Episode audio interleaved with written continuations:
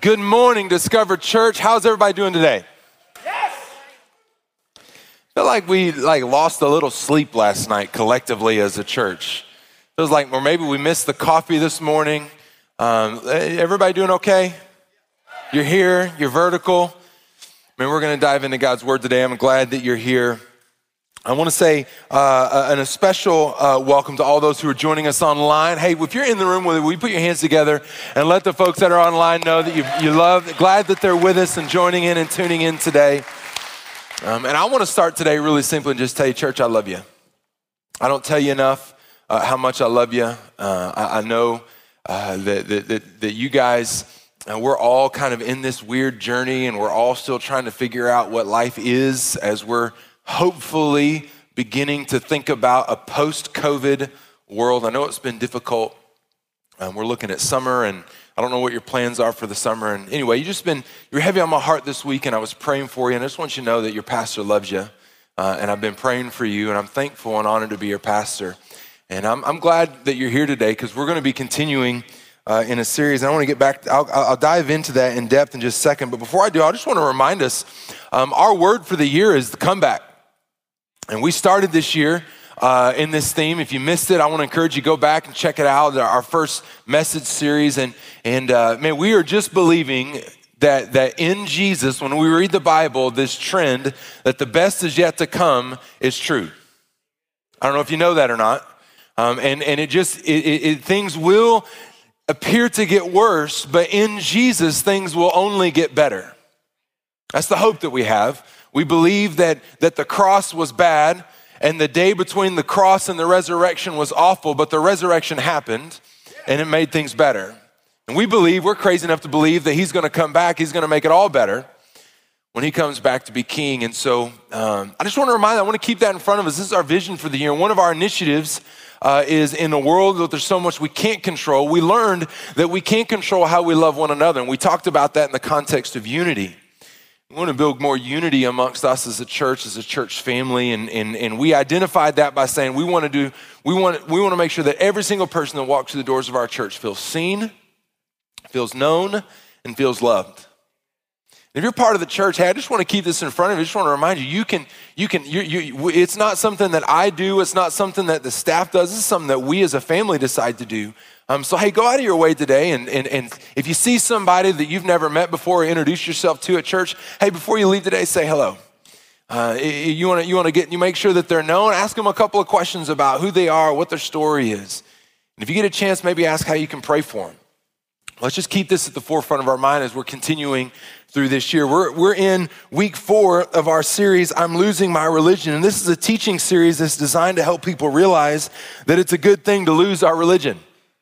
In fact, well, we've been learning that God has actually been waiting a really, really long time for us to lose our religion so that we can gain a relationship with Jesus. And I hope that you've been blessed and challenged and encouraged by this series. Uh, as we began to prepare this series, God, God put specific people on my heart, people at one point that had some connection to church, but, but are now struggling with the idea of church. Or maybe, maybe you've come back and you're reconsidering. And, and that's really what this message series is designed to do. Um, today, I want to talk about faith. Um, I'd like to think that I'm not the only one that has ever struggled with faith, I had questions about faith, maybe even doubted your faith. I remember when I was a kid, I was about 12 years old. My family went camping, and uh, and we were going for a walk. And I remember asking my mom and my stepdad. Actually, it was just me and my mom that were on this walk. My stepdad wasn't; he was fishing, I think. And so my mom and I were on this walk. I was 12 years old, and, and I'm, you know, I'm at kind of that critical stage in life where I'm starting to you know, beginning to learn how to think for myself. I've been talking for myself for a while and got myself in trouble for it many times, but I'm learning how to think for myself. And I remember asking my mom, Mom, why do you believe in Jesus? And she went down and gave me a great answer and that was backed by Bible verses and scripture and all this stuff. And I said, Yeah, that's fine and good, but how do you know, like, outside of the Bible, why do you believe in Jesus? And, and, and she said, Well, I, you know, I, I, I believe in the Bible, and the Bible tells me all that I need to know about Jesus. And that's not a bad answer. Like, I, I'm not, I don't want to be harm or hard or critical towards my mom in any way. But in that moment, honestly, I was a little frustrated because, because I was looking for something that was just outside of because the Bible says so. as a reason for me to believe in Jesus. And I, I, I, spent a couple of years really kind of struggling with my faith and, and wrestling with my faith. And now that I'm a little older, can I be honest with you? Even though that I'm older, I'm a pastor, um, man, I'll just be honest with you. I still at times struggle with my faith. There are things that I read in the Bible that I go, I don't like that. There's things that I see in the world that's hard for me to reconcile. Maybe it makes you feel uncomfortable that you're at a church today where a pastor is saying that sometimes he, he wrestles with his belief in this Jesus thing. And if that's the case, I'm sorry to disappoint, but I, I'm, I'm not the one that's trying to impress you. I'm just trying to tell you how much I need Jesus because he continues to meet me in my unbelief and help me to believe. If you've grown up around church, you've grown up around um, uh, religious people, um, then, then, then sometimes asking these kind of questions can make you feel shame. Because you're asking questions that challenges belief. You're asking questions that challenge what we as a family have been doing for a long time. Or maybe you talk to a, a, a, pastor or a priest or whatever, and, and, and, and sometimes what you feel on the other side of those questions is shame. Or maybe what you feel is kind of what I felt in that conversation with my mom, where I was just frustrated. Like I didn't really feel like the answer is really satisfied, like an itch that you can't fully scratch. It just felt like it didn't satisfy what I was looking for. In this series, we've been challenged to let go of religion and to hold on to Jesus. And so I think today that we have to ask the question how does Jesus feel when we have questions? What's Jesus' response when we get to situations where we're like, is this even real? Because if we're led to believe what so many religious people say, if we're to judge it off of their reaction, off of their facial expression, off of the way that they treat us, when we begin to ask some really honest questions, maybe sometimes some hard questions, then we could be led to believe that Jesus is really upset and angry with us, and he, he casts shame on us for asking those questions. And so today I want to dive into this and I want to unpack it in a message that I've titled, What's Your Question?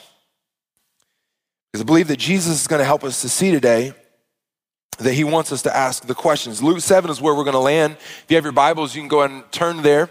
Or we're going to be going to a couple different places, but we're going to land in Luke chapter 7.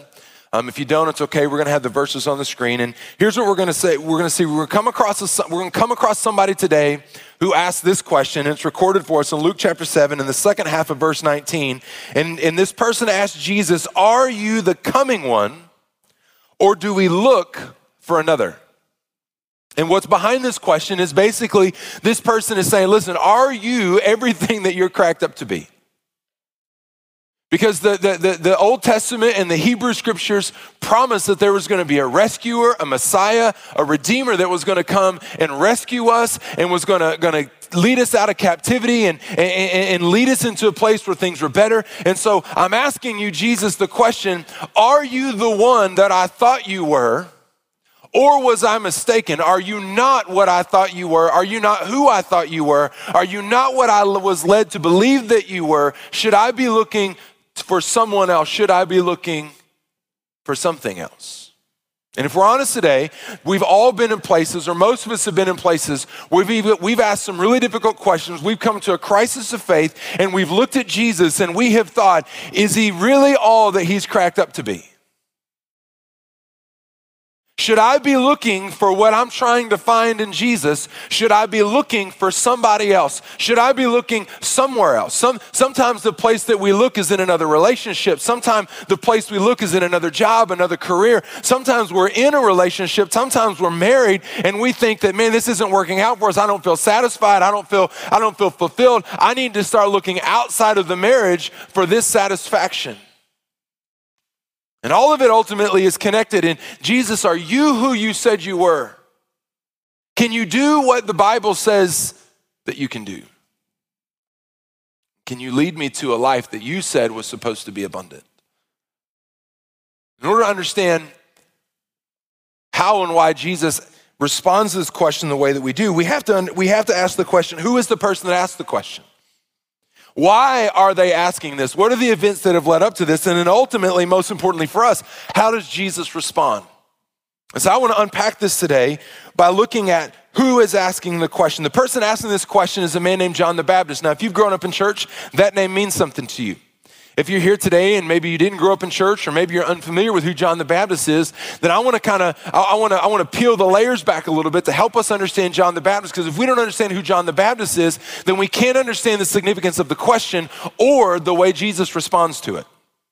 And so I want to walk you through the life of John the Baptist. John the Baptist uh, was an interesting dude, to say the least. He was the cousin of Jesus.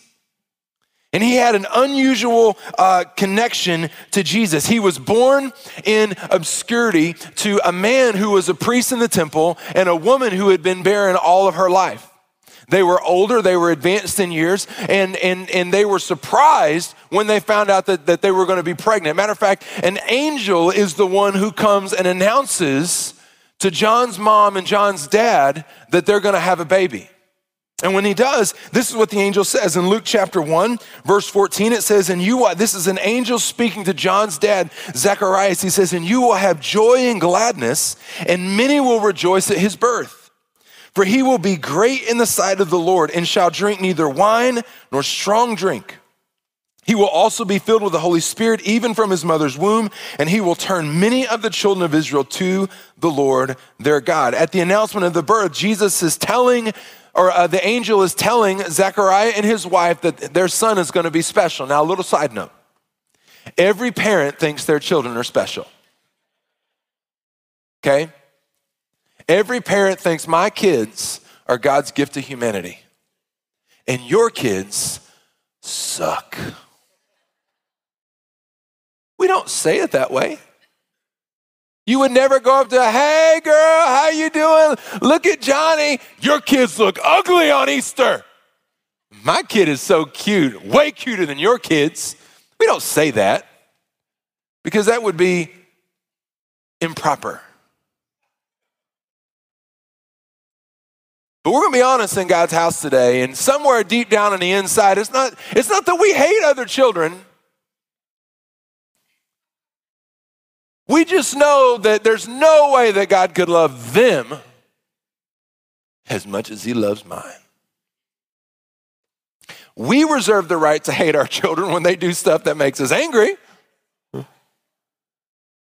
But in this situation, John really is special. He has a special announcement. Not only a special announcement, he has a special role. He's going to have a special role in the unfolding story in the plan of God. We're going to learn about that special role in just a minute. And then, because of his special role, God actually declares a vow on the child. This is highly unusual in the pages of scripture that, that oftentimes someone will make a vow to God, but in this situation, God is basically declaring the vow on John's life that he's not going to have wine or strong drink because, because God has set him apart for something and God, is, God doesn't want him to become tainted. He doesn't want him to get consumed with any of the ways of the world. So he is, he's going to require this vow of John. Not only do we learn this about John, we also learn that John has a special role, he has a special vow, but he also has a special connection to Jesus. When Jesus' mother, Mary, finds out she's going to get pregnant, she later goes and visits her cousin Elizabeth. Elizabeth is John's mom. Once you notice what happens as soon as Mary busts in the door. All right, this is what happens in Luke chapter 1, verse 41. And it happened when Elizabeth heard the greeting of Mary that the babe, John, leapt in her womb, and Elizabeth was filled with the Holy Spirit. I mean, th- th- this isn't just the baby has gas or it was Braxton Hicks or anything like that. This was like d- discernible difference. Jessica's had three kids, and I can remember some days where Jessica would be like, oh my gosh, this baby is like I don't know what it's doing, but it's like killing me. She got really pregnant. You could like see the baby in there. Like if you've been there as a dad, like you know what that looks like. Like you just see like alien life form things coming out, you know? It's like a scene from Alien. You're just expecting the claws to rip it open. I'm here. But John has a special connection to Jesus. As soon as, soon as Mary gets there, she's pregnant with Jesus. That means Jesus is there. And John leaps in the womb of his mother as soon as he's in the presence of Jesus. As a baby in the, in the womb, John has a connection to Jesus. Now listen, here's the deal. We don't, we don't know a lot about John from, from this moment until he bursts onto the scene when he's in his, in his mid to upper 20s. But what we can assume is that at some point John went away and he got some training in, in the Hebrew scriptures. He, he, he, he got some sort of training where he was trained as a, as, as a priest or, or as a, perhaps as a prophet of some sort. And when John bursts onto the scene a little bit later, we see that he kind of is the poster boy for all the crunchy organic people. Now, listen, you might be a crunchy organic person meaning you just eat all organic everything. Your meals consist of rabbit food and bird seed and, and food that you convince yourself has flavor.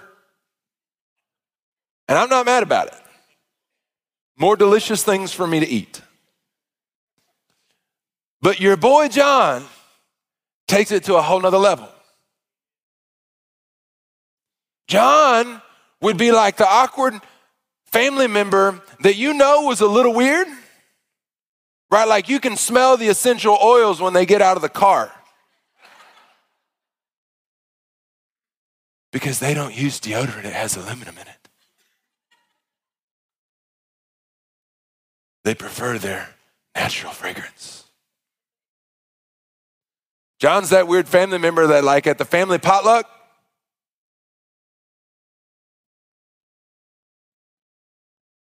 You're not sitting at his table.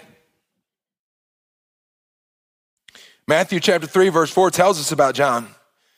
Now, John himself was clothed in camel's hair.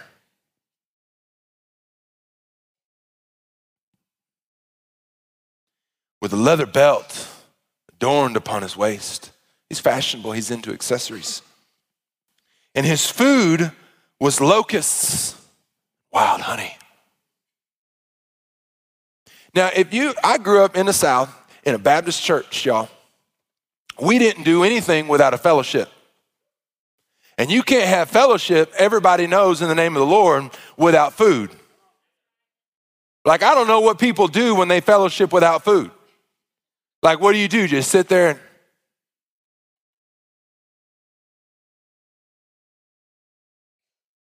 Well, Bill, how you think about the weather today?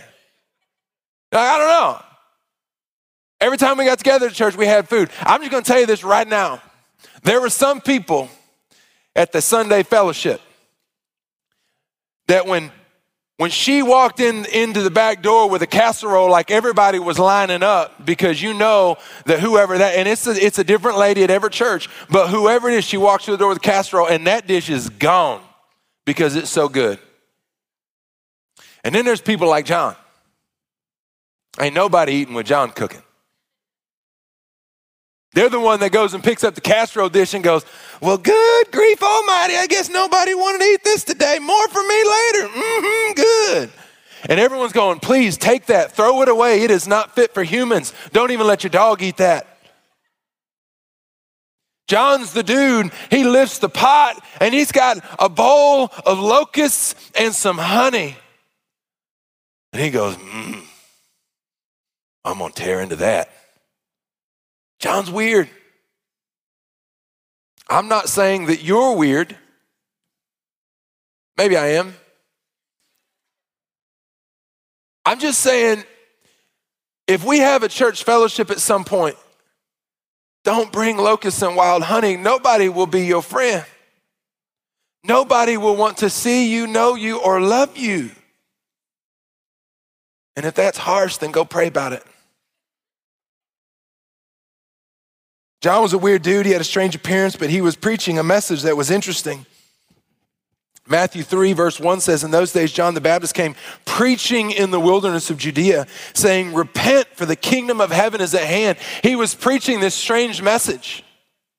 I mean, he, he, he, was a, he was a thundering voice of opposition against so much of the religious system, against so much of the religious leaders. He was, he was proclaiming something that was out of the ordinary, that was unusual. It was something that caught the attention of people. Matter of fact, in verse 5, it says, In Jerusalem and all Judea and all the region around the Jordan went out to him and were baptized him by him in the Jordan, confessing their sins. There was something about this, this wild preacher man who lived in the wilderness that look all kinds of strange and funky that was proclaiming a message that resonated in a way that nothing the vain and hollow and empty words of the priests and the rabbis were saying resonated or connected.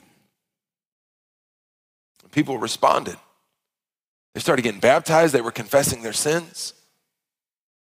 The religious leaders eventually beginning to see that the crowds were, were going out into the wilderness, leaving the town and going out into the wilderness to hear about this man named John. So here's what they do. They put a, they put a, a committee together because everybody knows churches loves committees, especially Baptist churches.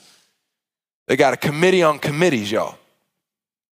They send a committee out to go see what's going on with this man John. And they get there and John he calls, he calls them out as they come out to the crowd. He's got a crowd of people. He's preaching this message. And here come the religious leaders. You can't miss them because they dress in their Sunday best. They're trying to impress somebody by saying, Look how fancy we are. And John goes, Oh, snap, they hear. Let me tell you something, you brood of vipers. I mean, John just undresses them and accusing them and he's, he's angry at them because of their religious ways, peddling a dead religion that's not leading anybody to God, it's leading people away from God, which is what religion always does.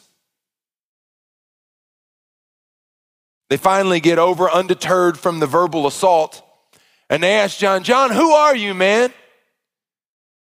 Like, this isn't, this is strange, this is weird. We're trying to figure out, are, are you the Messiah, the one that the Old Testament prophesied about? And John goes, No. I'll tell you who I am. John chapter 1, verse 23. He said, He says, I am the voice of the one crying in the wilderness, make straight the ways of the Lord. Now, this doesn't mean a lot to you or to me.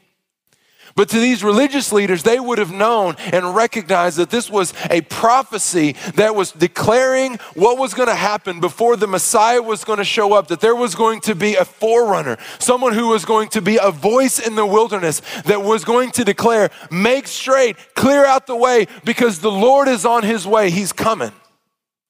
And when John declared this, they would have recognized that it was a fulfillment of the prophecy of Isaiah. And this was ultimately the point of John's entire life. The point of his entire life.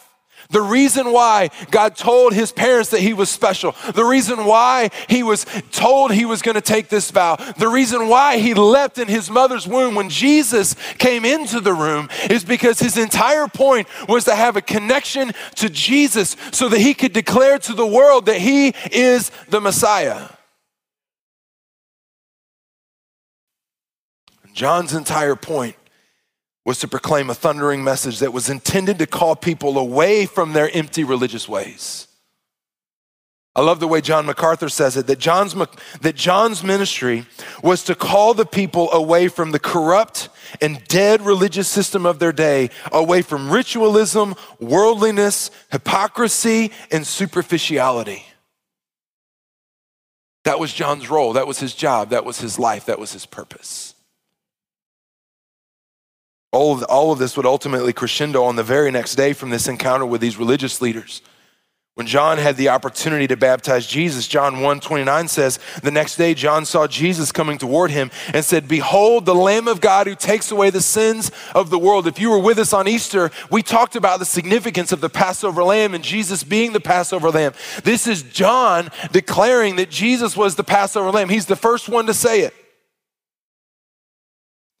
Verse 30, then he says, This is he of whom I said, After me comes a man who is preferred before me, for he was before me. Well, hold on a second, John. You're older than Jesus. You were born before Jesus. How is it possible that Jesus would have come before you? If you read the scriptures and you know what the Bible says, then the Bible says that Jesus was the first and the last, who was and is and is to come. He has always been. Elsewhere, John actually says in more graphic detail, he says, Jesus is the man who is so great, I'm not worthy to untie his sandal strap. So Jesus shows up to John, says, John, hey man, what up, cuz? I'm gonna need you to baptize me. John goes, I uh uh, I ain't gonna do it. Jesus says, No, I, I really need you to do it. And John goes, No, uh uh, I know who you are. And I know that you know who I am and that I'm not you.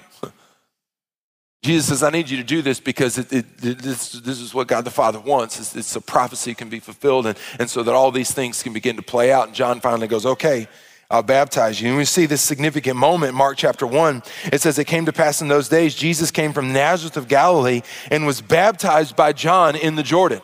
So Jesus comes to John, they go into the river. It's significant that we understand that in the Bible, the, the only form of baptism that the Bible ever talks about is baptism by full immersion. That's significant. And any other type of baptism that doesn't involve being fully immersed in the water is not a biblical baptism. You can call it baptism if you wish, but it's not a biblical baptism. So Jesus shows up, John and him go down into the Jordan River, which someday I'm going to take you there if you want to go, and I'll baptize you there, or you can have someone else baptize you there, whatever, in the spot, in the same river that Jesus was baptized in, which that would be freaking awesome. And so, so John baptizes Jesus. He pushes him all the way under the water. He brings him back up out of the water. I want you to notice what happens. Verse 10 And immediately coming up from the water, he saw the heavens parting and the Spirit descending upon him like a dove. Then a voice came from heaven You are my beloved Son, in whom I am well pleased. This is so significant for us because what Jesus does here is he establishes the pattern that other followers of his are to follow once they, once they become a child of God. That what Jesus is doing in this moment, Jesus had known and he had believed that he was the Messiah. But and he had shared it with a couple of his friends, but it had not been publicly declared yet until this moment. In the moment that Jesus is baptized, he knew it was necessary because God was going to show up and God was going to say, Hey, this is my son, and him I am well pleased. Jesus was allowing God the Father to publicly declare, to make a proclamation that this is not just any man, this is my son. He belongs to me. I am well pleased in him. And so it is, as we as followers of Jesus, when we get baptized, there's, there, there's nothing about baptism that makes you any more saved. Baptism is simply the opportunity to do two things. Number one, to follow in the footsteps of Jesus. Listen to me. If we can't follow in the footsteps of Jesus to be baptized, then we're going to struggle in things that require much greater obedience and much greater faith. All right, so so it's not it's not a it's not a critical thing, but God is trying to help you when you get saved. This is what it looks like to follow Jesus. Go to the Bible. What does Jesus do? Do your best to do what Jesus did. Live like he lived. And as you follow him, he's going to make you and shape you into the image of his son. And so when we get baptized, we're simply declaring publicly something that we've already believed inwardly. Our faith is personal, but God never intended for it to be private.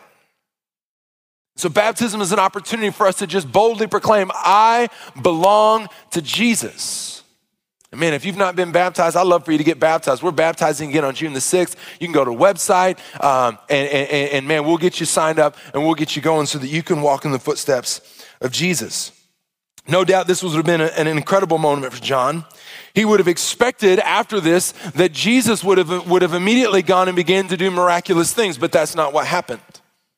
Now, we don't know exactly how long it was from the time that Jesus was baptized till, till he began performing miracles. We don't know how long that is, but it was a while.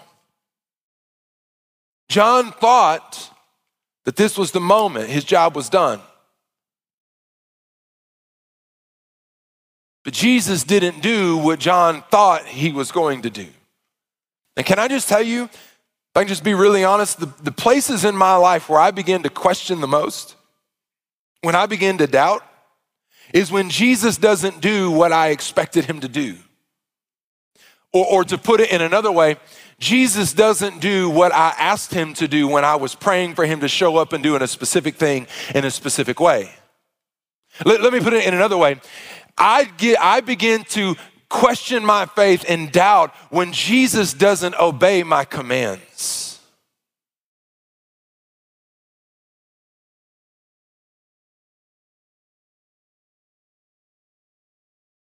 And as I begin to question, as I begin to doubt, what, where I begin to be convicted is that I thought for a second I was God. I thought for a second that if I prayed for it, God would have to answer and respond. Hold up a second. I thought if I asked for more money in the bank, I thought if I prayed and asked that God would heal my marriage, I thought if I prayed that she would get healed, I thought all I had to do was pray it and it would happen. And when it doesn't, that's when I begin to doubt.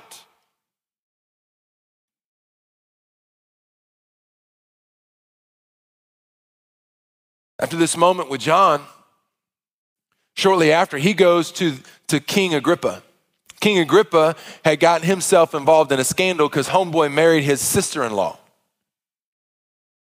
I'm from Arkansas, and that's weird to me.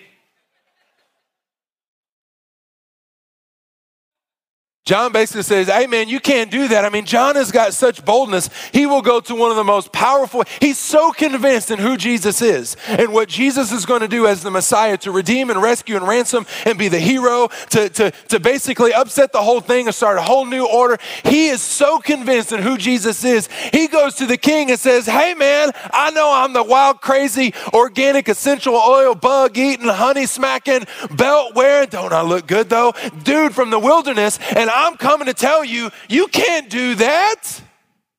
You can't marry her.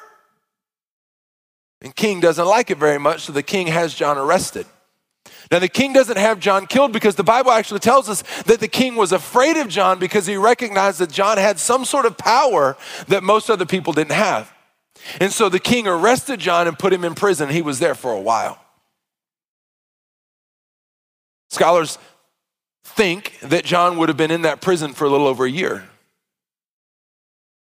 And as he sat in that prison, conflicted with hold up a second, Jesus did not do what I thought he was going to do. I baptized him. I saw the dove, the Holy Spirit come in the form of a dove. I heard the voice of God declare, This is my son in whom I'm well pleased. I believe I'm the one who is to declare. I know what my role is. I'm not confused in what my role is. Maybe I'm confused in who Jesus is. And he begins to get to a and that cell of loneliness and isolation, begin to question everything. Why am I here? If Jesus was who I thought he was, why has he not overturned the government yet? If Jesus is who I thought he is, why am I here in this pitiful, miserable, painful, sucky place?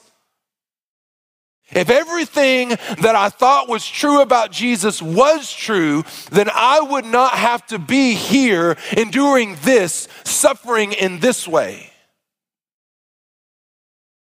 John knows that the king's not going to have him killed, but he also knows the king isn't going to let him go because it would make him weak, so John's going to rot in this prison cell. Loneliness and isolation can do strange things to a person. Loneliness and isolation can cause us to question even the most fundamental things that we know to be true. Loneliness and isolation can cause us to question whether it's day or night. It can cause us to lose track of time. It can cause us to lose track of morality. It can cause us to lose track of who we are and what our own identity. In the pit of loneliness and isolation is where we find anxiety and despair and depression. Loneliness and anxiety can cause reality and fantasy to blur where we can't tell the difference between what is real and what is not. If I can just pause for a minute and offer this, I believe that one of the primary reasons why people ultimately get to the point of questioning and doubting Jesus is because we have allowed ourselves to get into a pit of loneliness and isolation, that something happened. And instead of leaning into the pain so that we can get stronger, so that we can grow, so that we can try to heal and reconcile and restore something, when something that was painful happened, we recoiled, we backtracked, we took a step back. I don't like that pain. That doesn't feel good. I, I don't deserve pain. Who am I? I don't, I don't need to be pain. God doesn't want me to have pain. And so, so we believe that false narrative. And so we recoil and we backtrack. And eventually what happens is we find ourselves all alone with nothing but our thoughts. And not just our thoughts, by the way, but the devil of hell tossing new ideas, new lies, new fabrications, spinning falsehood into fantasy, fantasy woven into reality, reality that is bathed and birthed and living in lies. That's where John is. After more than a year in that prison cell, some of the people that used to follow John they find a way to get a message to him and they say, Hey, John, you're not going to believe this, but there are rumors swirling around about some stuff that your cousin Jesus is doing. I heard that he healed somebody who was on their deathbed. And I heard that, that there, was, there was a young man who was in a coffin. They were on his way carrying him to his funeral. And Jesus walked by and looked into the coffin and saw the young man, reached in and touched the young man and brought that young man back to life. You're not going to believe the things that, this, that Jesus is doing. Instead of being overwhelmed with joy and hope, John is frustrated. So John sends his disciples to Jesus in John or Luke chapter 7 verse 20. When the men, these are the two two of John's disciples, when they had come to him that's Jesus, they said, "John the Baptist has sent us to you saying, are you the coming one or do we look for another?"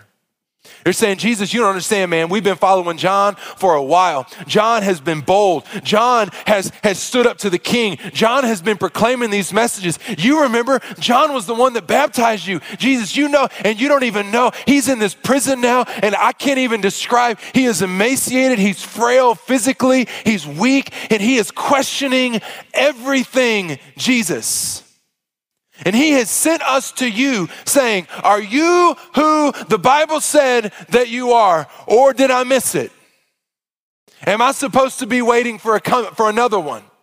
And here's what John knows. If Jesus replies and goes, No, you had it all wrong, bro. I'm not your guy. I'm not that dude then John can have hope knowing, well, if, I, if Jesus isn't that dude, then God has a plan and a purpose for me, which means I'm going to get up out of this prison cell and, and, and then I'll go and I'll begin declaring, make straight the way of the Lord because it's somebody else that's coming.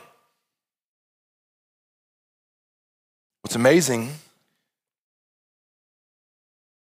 is how this lands on Jesus. Now, listen, if you have been in a situation where you have asked difficult questions to a religious leader, you know that you don't ask these kinds of questions to a religious leader.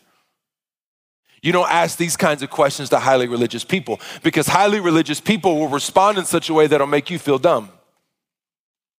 Highly religious people will often respond in a way that will make you feel small and insignificant. They will respond in a way that will cause you to feel ashamed for how little and how small your faith is. They'll respond to you in condescending tones. Well, huh, if you had enough faith, then you wouldn't ask that question. Or they'll say things that are really unhelpful, even maybe even with good intentions. Well, it's in the Bible, and that's all you need to know. And you're like, listen, I've been trying to read the Bible and I can't make sense of it. Have you read Leviticus?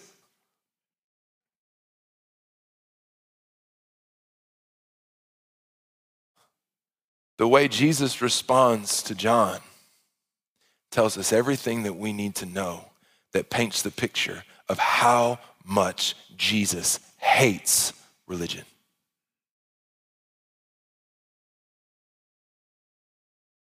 instead of brushing them off, instead of shooing them away, instead of them giving unhelpful answers or making them feel small or insignificant, this is what Jesus does.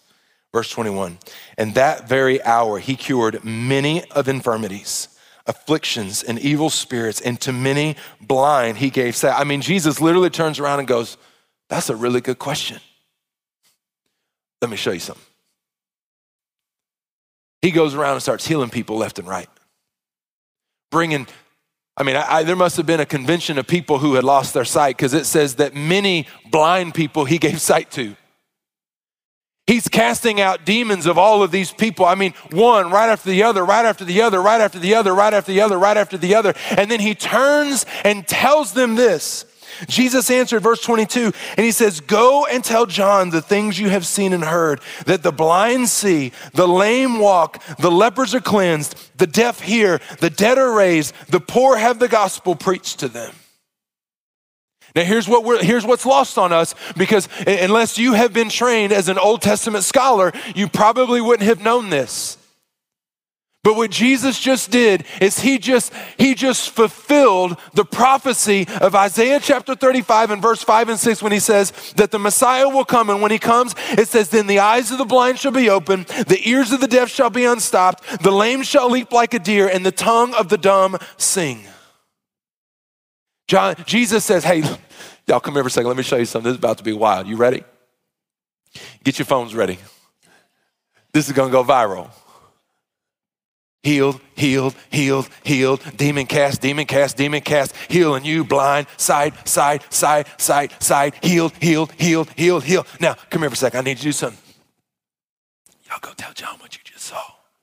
And you're not going to understand this, but as soon as you tell him what you saw, he's going to know that it's a fulfillment from the same prophet who prophesied that John would be the one who would be the voice crying out in the wilderness that says, Make straight the way of the Lord. I am He, I am here, and I'm doing my work.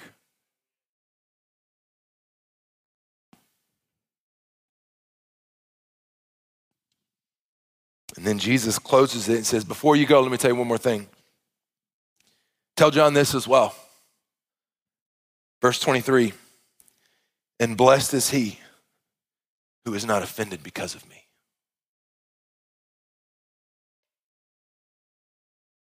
Do you understand what Jesus is saying here? Jesus isn't making fun of John. Jesus isn't responding in anger, frustration. He's not belittling him. He's not being condescending. He's saying, I know it's tough because there are things about me that don't make sense in this world because I am not of this world. I created it. I made the rules and the laws of physics and nature, and I can transcend it. And the things that I do will not always make sense. My timing is never going to be on your timing. But I am who I said I am. And happy is he who's not offended because of me.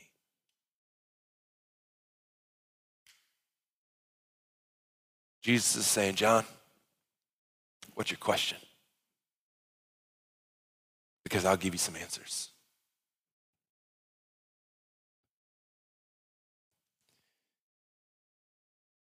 So, what do we take away from this? I think there's three things.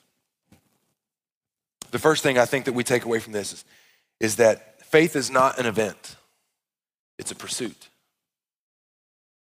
I think so oftentimes, especially if you've come in and out of church, in and out of the concept of faith, that that we make such a big deal about the moment of salvation. If you'll just place your faith in Jesus, then you'll be moved from spiritually dead to spiritually alive, and the Holy Spirit will come in you. You'll be a new creation, be made whole, and, and all of those things are true. But I think that sometimes what we fail to do, the, the, the people who aren't new in their faith with Jesus, people like me and people like some of you, that I think that we fail to do is we fail to convey the idea that faith is an ongoing process, it's an ongoing pursuit. There's going to be a never ending amount of of things that are going to challenge your faith.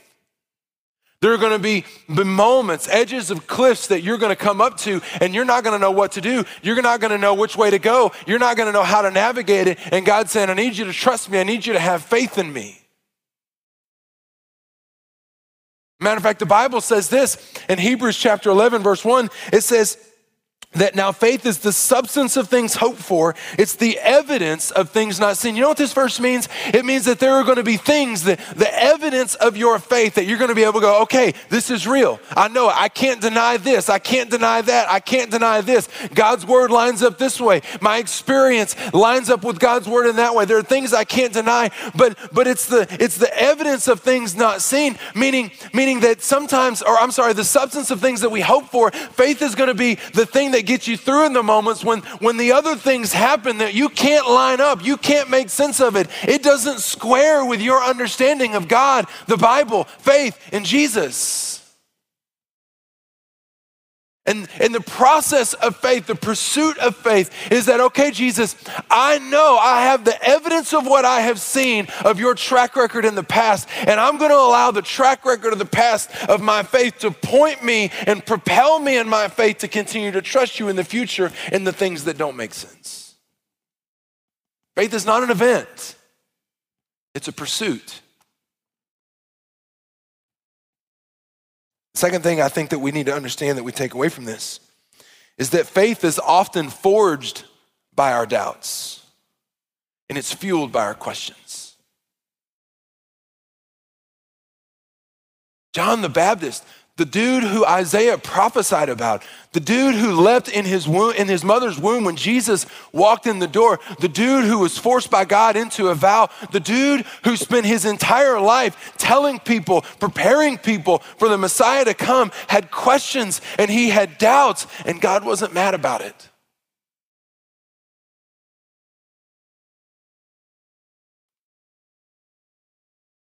The more we lean in into this process of following Jesus, the more that we're going to have questions. Don't feel bad about those questions. The only way that you can screw it up is to not ask Jesus your questions. And when you see God, when you have moments of doubt and you get through that to the other side of it, and you're able to look back and see the evidence of how God was with you, how God showed up, how God was in the moments, then those things that cause you to doubt God, the way He shows up in those doubts will often be the things that fuels you and forges your faith going forward. I love what Jeremiah says, 29, verse 13. Such an incredible promise. He says, And you will seek me and find me when you search for me with all your heart.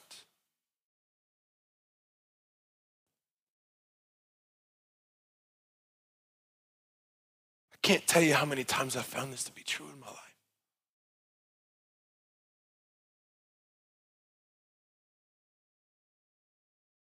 The ways that I look back on my life and see how God has been present with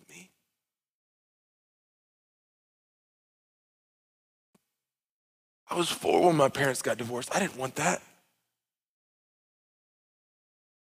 I love my parents to death, but most of my childhood, they were angry and frustrated at each other, and I knew it. I didn't ask to be the shortest, fattest kid on the basketball team.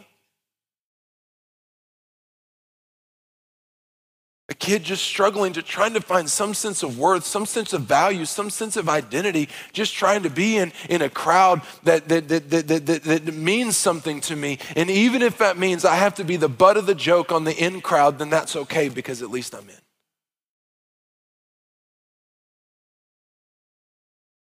I look back and see the, the breadcrumbs of how God was faithful when my dad and my stepmom went through a brutal divorce.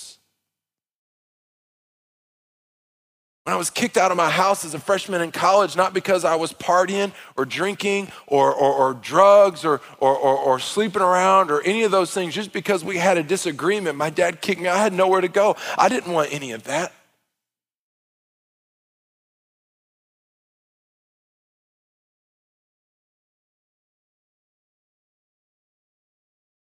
But God tells us in His Word that if you seek me with your whole heart, I'll be there. And then he doubles down and he says, I will be found by you. I know that you're human. God is saying, I know that there are things that don't make sense. God says, I know that you are living in a sin cursed world that brings pain and misery and suffering and hurt. I never designed it like this for you.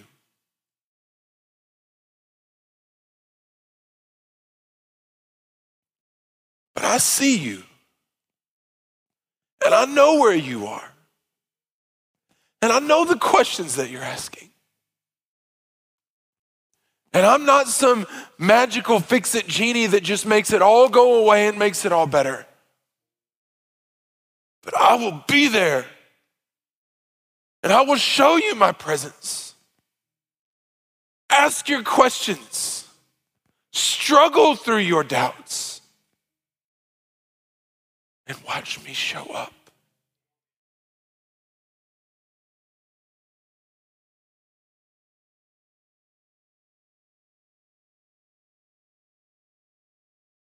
If I can be honest with you, the reason why pastors and leaders in churches and religion oftentimes have a hard time with difficult questions is because we don't have good answers.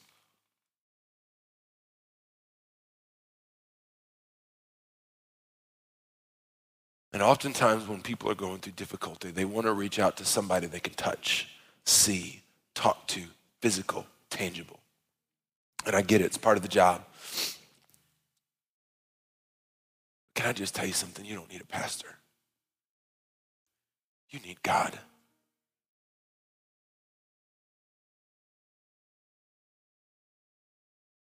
Jesus says, I am the way and the truth and the life. I love what St. Augustine said. When it comes to questions about God and doubts and struggles and frustrations, he said, The truth is like a lion. You don't have to defend it, let it loose, and it'll defend itself.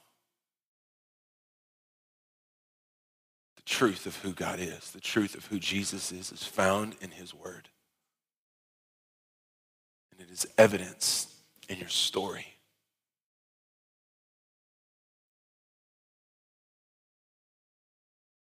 So press into your doubts.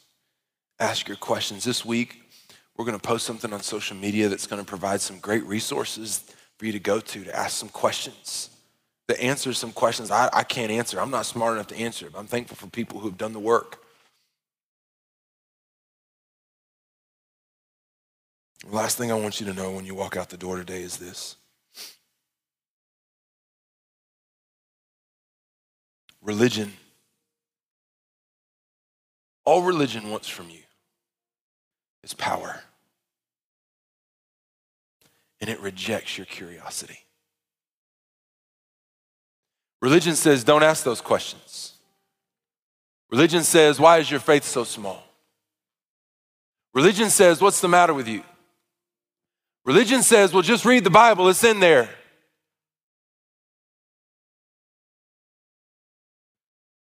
But Jesus,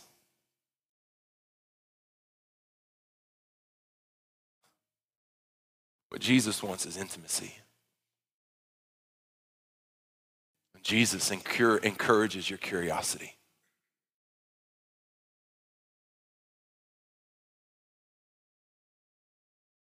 The anchor verse for our church, John 17, 3, says this, and this is eternal life, that they may know you. This is Jesus praying, talking to God the Father. The only true God in Jesus Christ, whom you have sent. If you peek under the covers a little bit of this verse, this word know is the Greek word gnosko. What it means, what it's translated to mean, is not know like I know all of you. It means know like I know my wife and we have three kids because of it, wink, wink. It means a growing, intimate, personal relationship. That's what Jesus wants for you. That's what Jesus wants with you. He's not intimidated by your questions. He's not frustrated by your doubts. He is a friend that sticks closer than a brother, a very present help in time of need. He is the strong tower that we can run into and be safe. Today, Jesus is telling you ask your question. Today, I want to ask you a question Do you know Jesus like this? Or have you been holding on to empty, dead religion that all it wants is power and rejects your curiosity? The reality of it is that the decision is ours today. How we're going to view and how we're going to frame God, either through the lens of religion that will never lead us closer to Him, or through the lens of relationship that can't help but draw us closer to His heart. At Discover Church, we exist to see our city changed by Jesus, one life at a time. If you'd like to take your next step of faith today, text the word faith to 816 203 1835. Again, that's the word faith to 816 203 1835. If this is your first time listening, we'd love to connect. Reach out to us on social media and let us know that you've found us through the Discover Church podcast. Thanks for listening.